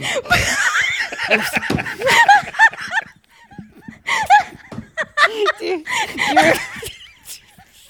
do you remember Mara Diago? Like, like four or five years ago, he called Ed Penton a mafioso. Yes. Did you, you know, and Mara, speaking of speaking of speaking of secret meetings, last week there was a secret meeting held in Chicago, in of all places, with, with Mara Diago and and and Natalia and Barzini. But I have and Max Beans. Max Beans. Max Beans was the keynote. Oh my God. Max Max Beans is a pimp. He never could have outfought. But oh, I'm sorry, guys. I haven't laughed this hard since the episode we did where we said we were going to do a, a, Lenten, a Lenten cruise. The retreat at sea. The retreat at sea. Floor shows at nine and eleven. Be sure to try the veal. You know, guys, I have to say this reminds me of uh, the retort to one of the other accusations laid by the uh, uh, the folks who say that we're not even allowed to talk about this. Um, and most especially, you know, even if you've dared to to sin boldly and examine the evidence, if you dare spread it on any sort of platform, uh, you're causing scandal and, and your souls are being lost to despair. I hear no despair on this podcast. I hear no despair. Oh, my goodness. I have a T-shirt. No, I'm getting a T-shirt made. It says, Sin and Sin Boldly, Martin Luther.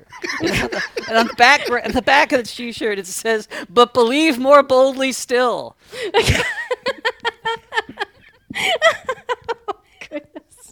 And then, and then right below that, it says, go out and make a mess. Jorge Bergoglio. Yeah, go out and make a mess, yeah.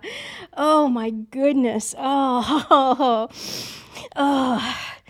It's it, and it's absolutely true, and I've been saying this for a very long time, that if you are one of these um, pundits and talking heads and you hold the position intransigently that Bergoglio is the Pope and there is absolutely no possibility whatsoever that he isn't, you will go bonkers, you will apostatize, something is going to happen because you cannot hold that. You cannot hold a... an internal contradiction like that um, without losing your mind. And sadly, there are people who are apostatizing, and like prominent trad Catholics who are apostatizing and fanboying on Satan and declaring God to be evil. And I mean, it's when when people fall, goodness, they fall hard. Um, so... No, because I mean, holding wait, holding the position that Francis is definitely po- Pope intransigently is the more scandalous yes. oh, position. No oh, of course it is. Because it, it, it is. turns your religion into something that's false. Yep, absolutely. That is the scandal. Oh. And yeah, we're we're not the ones who are miserable over here. We're. I sleep like a baby, and Mass is wonderful, and, you know, even even in the face of, you know, corona, corona crap and, and all of that, man, I, I do not have a complaint in the world. I am a young kid living the dream. Um, you, you know, the, the colloquialism, I'm the luckiest girl in the world, but of course we don't believe in luck. I am the most...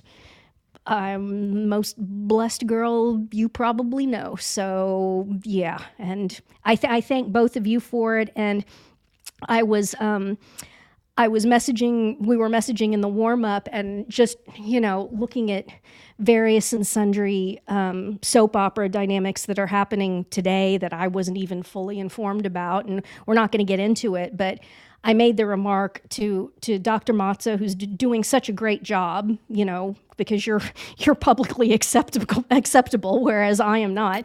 And so you're able to go on all these shows, and you're doing such a fantastic job. And I just want to thank you again for being just just so exquisitely normal. Thank you for not being some character out of, you know, Honey Boo Boo world or something, you know. It's just...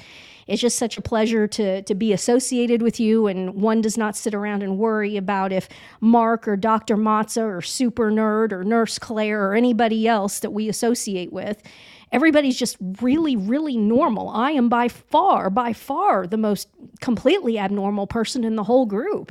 Everybody is so normal and so cool and isn't, you know, just doesn't engage in in stupid online garbage, you know, and just thank you, thank you, thank you. It's so important that there be credible voices out there and not not grifters and not not head cases or, or anything like that. And you you guys are just none of that. The truth is, Anne, I know I shouldn't, I, I don't I don't step out of line because I know you're going to do the full Will Smith on me if I do, I so do I behave that, yeah. myself. Yeah, that... I'm open-handed right across the face, yeah. But especially when those wire transfers land in my bank account, and you know, I've got to, I got to do the do the advertising campaign for, for Daddy, who's paying me. So Pfizer, excuse me. Brought so, to you by Pfizer. Literally, the Oscars brought to you by Pfizer. Br- you can't make Pfizer. It up.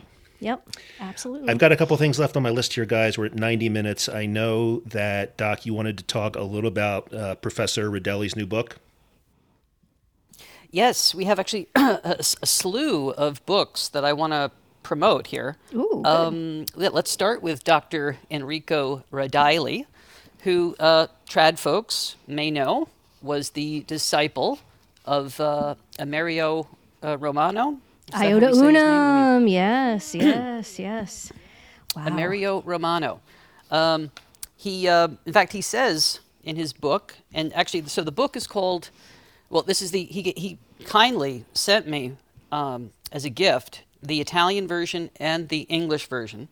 And oh. The English version is called At the Heart of Ratzinger, He is the Pope, Not the Other, forward by Rene Henry Gracida, ah. the ninety-seven-year-old ah. bishop of uh, Corpus Christi, Texas.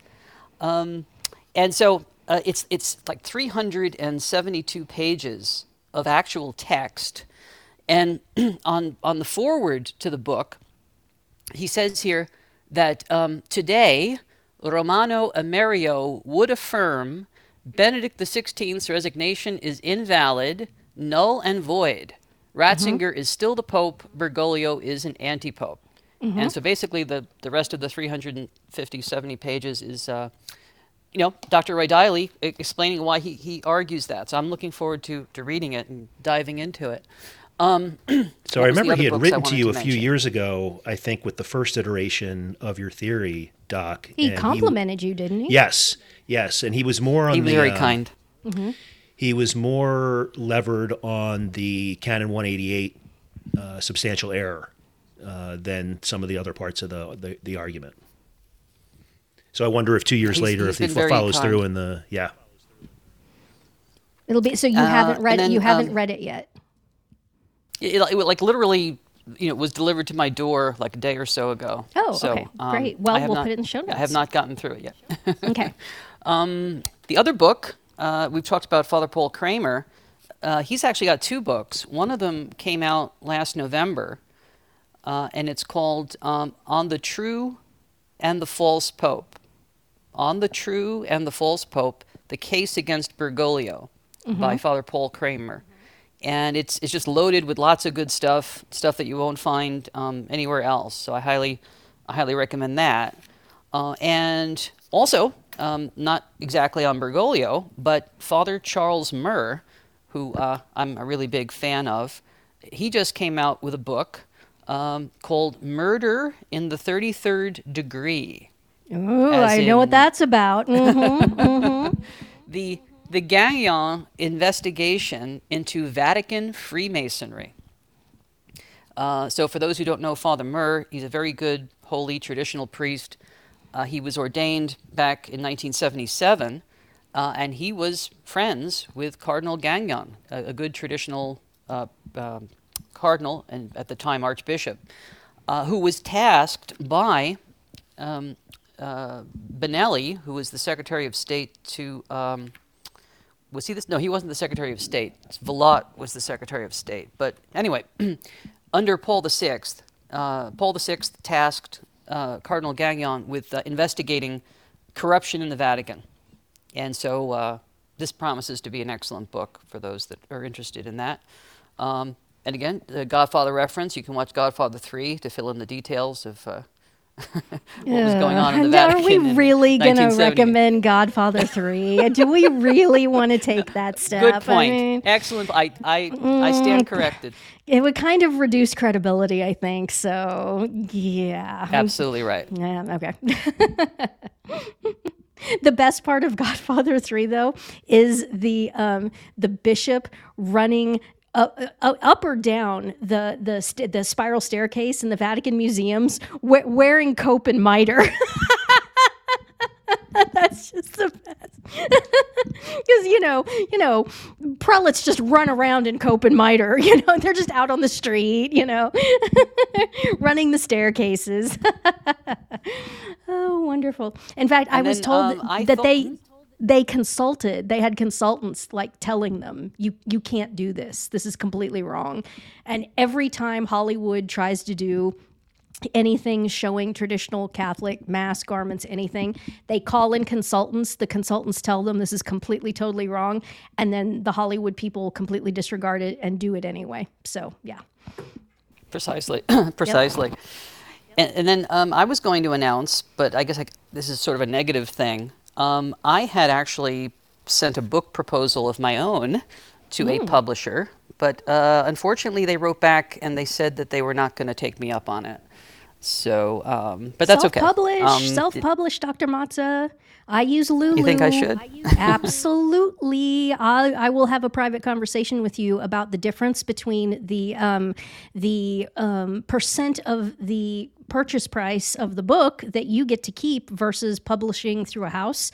And um, hmm. I am I am quite confident that you will be um, that you'll be impressed by what I tell you. So. Oh, sounds good. Mm-hmm. Next topic is the hundredth anniversary of Blessed Carl. Uh, and yes. maybe what Yay. he did or what he didn't do and why it matters. Doctor Matza, recapitulate the story of um, Blessed Emperor Carl. Wow. Well, he, he was the statesman of the twentieth century and really a model for everybody. You know, everybody was so bloodthirsty in World War One, and they they were so short-sighted that they couldn't see, you know, the, the horror that was going to come out of this. You know, the, the Bolshevik Revolution and the Soviet Union, uh, laying the, the, the groundwork for uh, Hitler and the Nazis. And really only two people had any sense in their head, and, and that was uh, Pope Benedict the fifteenth and Blessed Karl of Austria, who uh, didn't expect to inherit the throne. Uh, obviously, it was it was his, it was his uncle, I believe, the, the Franz Ferdinand, who was assassinated, mm-hmm. who, who should have become the emperor of Austria-Hungary. Uh, and then when his so, so when his father died uh, during the war, um, it, it was Karl's uh, uh, opportunity, and Karl was a peacemaker. Uh, you know, th- his wife uh, Zita, who's you know an- another person who should be uh, on the road to canonization. Um, her brother, I think. was was um, her family was either f- Italian or French or Provence yeah, or something like that. Yeah, she was of Parma. Right? She was uh, um, Bourbon Parma. Yeah, she was Italian. Yeah. And so she, uh, you know, she, through through his brother-in-law, he tried to reach out to the to the Allied side or whatever they call themselves. Um, and um, but England and France were just really too committed to this, especially since the the Americans were about to come on board in the spring of uh, nineteen seventeen. But um, So he was he was known as a peacemaker, but he was also brave. I mean, he, he led men in battle and and he was really the he was the real deal. And um, so, but after he, um, you know, after World War One ended, he was uh, put under a lot of pressure, and as you know, by a, a friend whom? Of mine, put Michael under Hesh- pressure by whom? Well, my my good friend uh, Michael Heschemann, some people might know him. Uh, he uh, he has published, and I think I guess it was Micah Hickson who brought this up in a First Peter five post a few years back. Mm-hmm. How uh, Heschemann did work in the Vatican archives and discovered that um, Vatican Pope Benedict the fifteenth received a letter uh, from. It was either the German ambassador, you know, somebody close to the Kaiser, saying that they had information that the Freemasons, you know, wanted to get rid of the Kaiser. They wanted to get rid of all the, the heads of Europe because, again, what are the Freemasons? What, what's the, the, the, the catchphrase of the uh, Illuminati, right? You know, against the throne and against the altar, right? Mm-hmm. So, long story short, on November eleventh, uh, nineteen eighteen, right, Armistice Day, uh, everybody... You know, all the textbooks will tell you that Blessed Karl abdicated the throne. Uh, but funny enough, he never abdicated the throne. He just mm-hmm. gave up the active exercise of the governance. Yep. Oh, what, that, sound what, like that sounds, that has such a familiar ring to it. Such a familiar ring to it. Ah, yes. And, and I, if you guys want, I mean, I, I, I was in correspondence with uh, a professor in England from Cambridge. Uh, and he shared with me some fascinating information about the crown of Hungary and how it's it's how the crown of Hungary was a gift from the Virgin Mary to Saint Stephen. Mm-hmm. Uh, and how, uh, you know, you can't, you can't give it up. It's like being married. It's like, you know, once you're married, you're married. Yeah. Uh, and, and, Um, all this beautiful imagery of, of the crown, and and uh, so th- the king could not divorce his crown, his land, or his people. No Hungarian king has ever abdicated. Uh, so, and um, and also Suzanne Pearson uh, is a big authority on Blessed Karl, and we're we're talking about Blessed Karl because today, that when this is being broadcast, April Fool's Day. Uh, is the, is actually the day that he died exactly one hundred years ago in exile. Uh, he he had tried to get back his throne, but again, the Freemasons. Actually, Suzanne Pearson told me that the Freemasons bribed him. They said, "Look, we'll, we'll put you back on the throne, but you have to allow a divorce. You got to do this. You got to do that." And mm-hmm. he wasn't having any of it. Yep. And so he and his family, like his what, eight kids, mm-hmm. uh, his, his wife and his eight kids. Uh, were exiled to this godforsaken island, you know, off the coast of Portugal, where actually uh, Suzanne Pearson and Charles Coulombe and others, uh, other devotees of Blessed Karl, are assembled as we speak to commemorate the centennial of Blessed Karl's uh, uh, demise. Um, you know, he, he died of pneum- was it pneumonia. Um, you know, they didn't have antibiotics at, at that yeah. uh, at that time. He was quite so young. He was still just, quite a young man. Yeah. Exactly. So let's all pray to Emperor Karl uh, to help us out here, because he, he had his priorities straight. He supported the Catholic Church and the confessional state, and uh, he was against the Freemasons, and really the only sane individual at that time, practically, except for Pope Benedict the fifteenth, who tried to help him. He was the last one to fall. Um, he was really the last monarch of Europe that was attacked in this pogrom by the by the Freemasons. And people would say, well, what about the Queen of England? And I was like, yeah, they, you actually think that the throne of England hasn't been a, com- uh, a complete Freemasonic farce for centuries and centuries and centuries? Queen Elizabeth the Second has, uh, j- let, just focusing on her, she signed off on the ratification of civil divorce, she signed off on the ratification of abortion, she signed off on the ratification of euthanasia, just go on down the line, and she presided over all of the um, all of the Corona scam, et cetera, et cetera, et cetera. Say, well, she doesn't have any actual real power. Well, then why does she live like a billionaire? That's my question that these people can never answer. That you you you you you attack the throne of England and say, why why didn't she pick up the phone and save Alfie Evans' life when she could have done that? Well, she doesn't have any actual power. Then why does she live as a billionaire? and why do her her absolutely deplorable children live as billionaires? This is, it's infuriating to me. So the throne of England has been gone for a very long time. The throne of Spain is likewise a joke. I think the King of Spain is on his second wife. You know, he's got divorced wife put away, and he's got he's got another woman, and it's, it's just it's just all a joke. The last real European monarchy to fall was um, Charles, was Blessed Emperor Charles, and Servant of God Zita. And yes, we should enjoin them in all this, because I'm convinced that Pope Benedict, being a Bavarian and being a, you know, intelligent human being who would know history, and, you know, these events happened just a few years before he was born, um, knows exactly what Blessed Emperor uh, Karl did in his um, non-abdication. I am only going to resign the Um, active governance of state, um, or however it was. I'll, and we'll put my posts that I made about it also in the show notes. So we'll put all the blessed, blessed Emperor Karl stuff in the show notes. And yes, and you know, there, uh, April first. There is mm-hmm. evidence.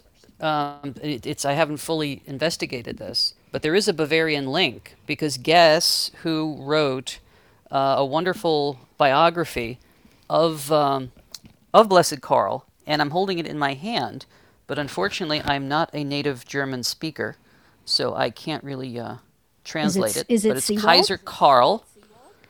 Uh, no, it's Bishop Rudolf Graber, the Bishop of Regensburg.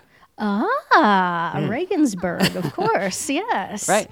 So, yep. so uh, he was the Bishop of, of Regensburg from like the nineteen sixties into the seventies into the early eighties. And of course, that's where uh, at the University of Regensburg is where uh, Cardinal Joseph Ratzinger was. So perhaps that's yeah, where Ratzinger Regensburg picked up. Is is the ancestral homeland. And it was it was thought that if he were going to, when when he first announced, it was thought, oh, he's going to go back to Regensburg and he's going to live He's going to live somewhere in Regensburg. He said he just wants to live quietly, and he'll live with his brother and play the piano and write and and play with his cat. That he had said previously that that's what he wanted to do. And then when he stayed in the Vatican, it was all very, very, very weird. So, yeah. Doctor Mazza, talk about your Easter Augustine course. Yes. yes. Oh, yay. Always love to talk about Saint Augustine. Well, yeah, I'm very excited about it. We were originally going to start it on Easter Sunday, but I was persuaded that uh, it'd be better to start on Mercy Sunday. And since we're dealing with a, a sinner turned saint, that, that makes sense. So um, starting April sun, Sunday, April twenty-fourth, Mercy Sunday, we the next four Sundays we're going to um, we're going to delve into Saint Augustine and societal collapse. Uh, kind of like, you know, Saint Augustine's guide to sanctity during societal collapse. Uh, um, timely, I, timely. I, I can throw it. Yes, yes. So that's that's basically the deal. And we'll All laugh. Right, and everything is at edmund matza dot com, and you can pay with a credit card. Yes, you can pay online. Uh, it's not PayPal. It's uh, and it's not GoFundMe. It's it's a it's a nice Christian outfit that I found, uh, and it's it's only ninety-nine bucks. So it's it's um, it's it's it's gonna it's gonna be good. We're we're gonna go into Saint Augustine on salvation, um, Saint uh, Saint Augustine on on human relations and marriage, and Saint Augustine on, on prayer. It, it's gonna be it's gonna be good. And again, how to how to navigate what, all this while the world is collapsing around you. Fantastic, outstanding. All right. Do we well, have Super Nerd back for the Mark, wrap up? No. Um, I don't think. No, he just messaged me. He can't. He's got, he's got work. He's got works. So, I got him covered. Mark, you're you're Mister Wrap Up tonight. Feedback. The email address for the show. If you have suggestions, comments, hate mail, podcast at barnhart dot biz. And to quote Ann. No, no, no, no, no, no, no, no, no, no, no, no, no, no, no, no, no, no, no, no. All the hate, all the hate mail goes to Mark at barnhart podcast dot com. Mark at barnhart podcast dot com. And and this is this is recorded after they wrap. This will be retroactively spliced in. So when Mark says uh, Super Nerd is not on the podcast, I really wasn't. Um, but I have one minute uh, to end the recording and save it before my meeting, so I can do that. Yay! We're glad Perfect. You're here. Your, your voice, your voice is soothing and consoling to us always. Masses for Anne's benefactors, at least one Mass every day, plus one Requiem every week for everyone who died in the previous week. Please pray for these priests and for all priests, um, for what they're going through, what they're about to go through, and uh, we're going to need them, and we need them to soldier through it. Yep. Satan's for- forces are certainly focusing on them right now. Uh, Barnhart Podcast is a production of Super Nerd Media. If you got some value out of this or previous podcasts and would like to return some value, please visit super nerd media dot com for more information. Even though he's not on this recording, as you know, he is the one who gets it uh, sorted out and put on the air each time. I'm very grateful to him. He's a very busy man, and mm-hmm. he manages to to get it done. So my personal thank you. And now Anne does her thing for Matthew seventeen twenty. Pray without ceasing, friends. Every day, fast twice a week if you can, for our full, fourfold intention that Bergoglio be publicly recognized and removed as anti-pope and the whole thing be nullified, that Pope Benedict Ratzinger be publicly recognized as having been the one and only living pope since April of two thousand five, that Bergoglio repent, revert to Catholicism, die in a state of grace in the fullness of time, and someday achieve the beatific vision, and that Pope Benedict Ratzinger repent of anything that he might need to repent of, that he dies in the state of grace in the fullness of time, and also someday achieves the beatific vision. Nothing less will do. Our Lady of Copacabana, terror of the Pachamama demon, pray for us. Pray for us. Amen. Pray for Doctor us. Doctor Matza, any last thought? You know, we have to work for the triumph of Our Lady's Immaculate Heart, and um, our future depends on it. Uh, we are, you know, like... From the uh, movie, uh, goodness gracious, Hunt for Red October, mm-hmm. the, the U S Navy captain says, this is going to get out of hand because there's, there's American planes in the sky, there's Russian planes in the sky, there's Russian subs, American subs. Uh, this is the time Fred to Thompson. stay confessed. Fred yes. Thompson. Yes. Exactly. Yes. yes. Future, future senator. Was it future Senator, Senator Thompson? Yep, yep. Or he might have already yep. been. Yeah, and, yeah, yeah. and uh, that's, that's, that's, it's so...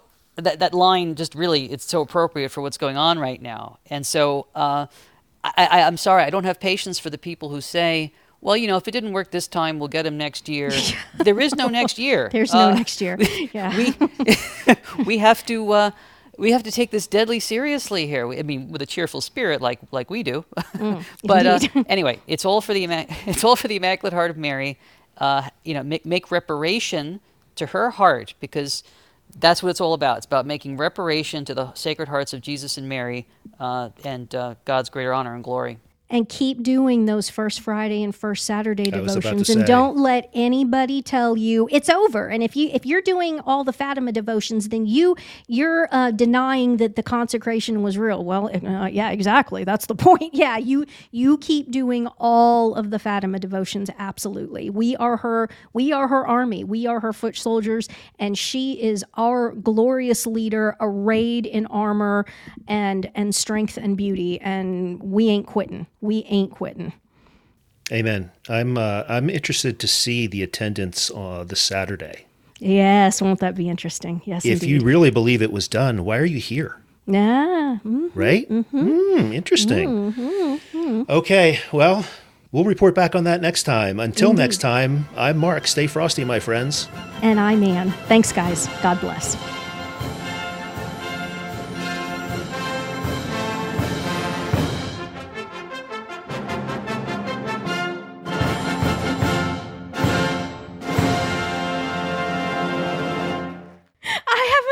This hard since the episode we did where we said we were going to do a, a Lenten a Lenten cruise.